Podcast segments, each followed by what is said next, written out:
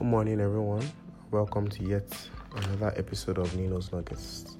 Now, today, this topic is called Our Confessions Rulers, And this is because I've noticed that we, this generation, were so quick to speak about our situations to people, to ourselves, maybe out of anger, out of anxiety, out of depression, out of venting. We tend to vent about our life and then in turn we speak either negatively or positively over our lives, but more negatively than positively.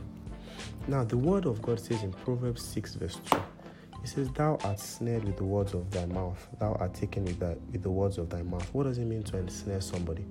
To put someone in a situation that is very difficult to get out of.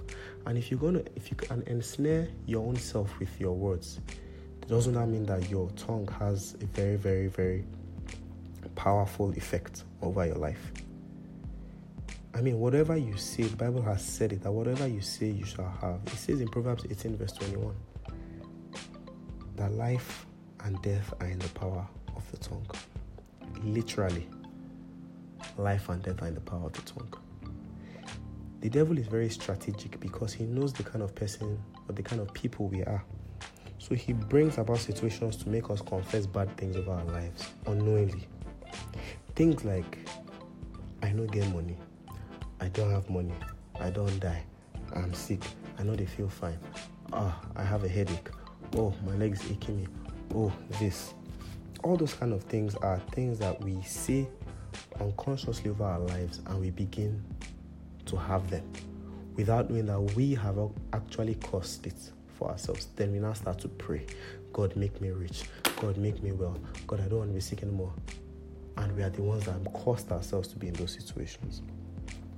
That Proverbs 18:21, if you look at it in the Passion Translation, it says, Your words are so powerful that they will kill or give life.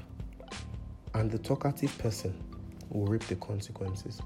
So, for some of us that are very talkative and so quick to um, speak about our situations to people, or speak about our situations to even ourselves. The word of God says the talkative person will reap the consequences.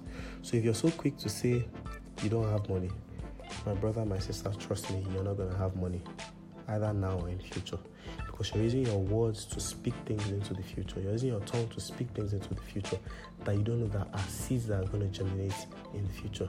Ah, I don't want children. You use your mouth, you say it out of anger. Oh, um, you see something happening on TV and the children are just terrible to the parents, you say, I don't want children. My brother, my sister, you speak those things into your future, that is what you're going to get.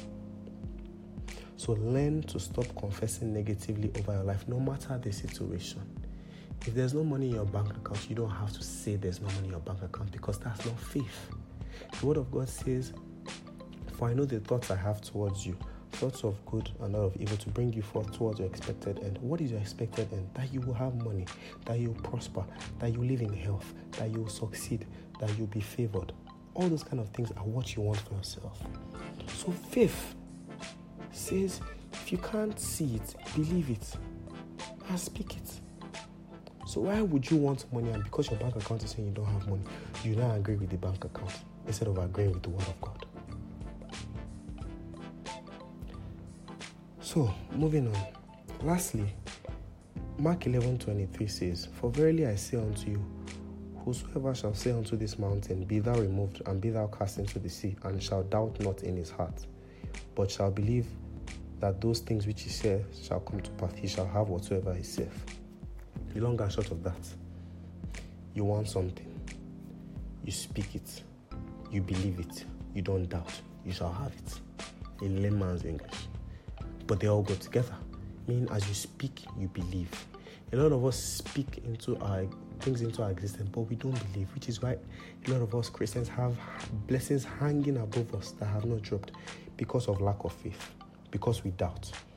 You want money, you start to think about how God is going to do it. You one is just to speak and to believe it. But today is not about faith, it's about speaking, it's about confessing over our lives. So, as a recap, can you can you can you think about your daily activities? Can you think about your life and think to yourself, how many confessions do I actually make over my life that are positive? Do I easily say, I don't this, I am this, I am this, I am that in a negative way? Or do I actually wake up in the morning and speak positive over my life, no matter what the situation is? I'll end with a testimony that I heard a while back. There was this lady that had some symptoms, some very terrible symptoms, and she wanted to go to the doctor to get a diagnosis. And when she got to the doctor, they did some tests and they came back with the results and they told her, Ma, you have cancer. The moment the doctor said you have cancer, she said, Stop. No, I don't have cancer. The doctor said, Ma, you have cancer. She said, Nope. I do not have cancer. I cannot have cancer because that's not what the plan of God for my life. And she stormed out of his office. Do you know that lady never went back to any hospital? And those symptoms stopped manifesting in her life. Up to today, she's cancer free. Why? Because she refused to accept the doctor's report right there and then. She could have had it. She could have said, Oh, wow, what are we going to do? She now goes back home, accepting the cancer and beginning to pray and pray and pray and use drugs. But she nipped it there in the bud and said, Nope, I don't have cancer. She did not accept it. And her testimony, her healing was given to her there and then out of speaking and believing. So please ponder on that on that testimony and think about your life and think about the things you need to change. And I pray that as you ponder, you begin to speak positively into your lives. God will begin to give you what you say in the mighty name of Jesus.